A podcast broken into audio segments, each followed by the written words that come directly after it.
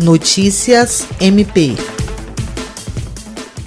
O Ministério Público do Estado do Acre, por intermédio da Promotoria Especializada de Defesa do Consumidor, instaurou o procedimento para investigar a rede de hotéis Guapindaia pelo suposto descumprimento de medidas restritivas impostas pelo governo do estado para evitar a propagação do coronavírus. O procedimento assinado pela promotora de justiça Alessandra Garcia Max foi instaurado a partir de denúncia de que os hotéis Guapindaia estariam fazendo oferta via aplicativo de mensagem mensagem de serviços que são propriamente típicos de motéis, como forma de burlar o bloqueio estatal em vigor durante a pandemia. O MPAC vai notificar a rede de hotéis para que se manifeste quanto à oferta investigada assim como solicitar o serviço de inspeção da Vigilância Sanitária Municipal nos estabelecimentos da referida rede.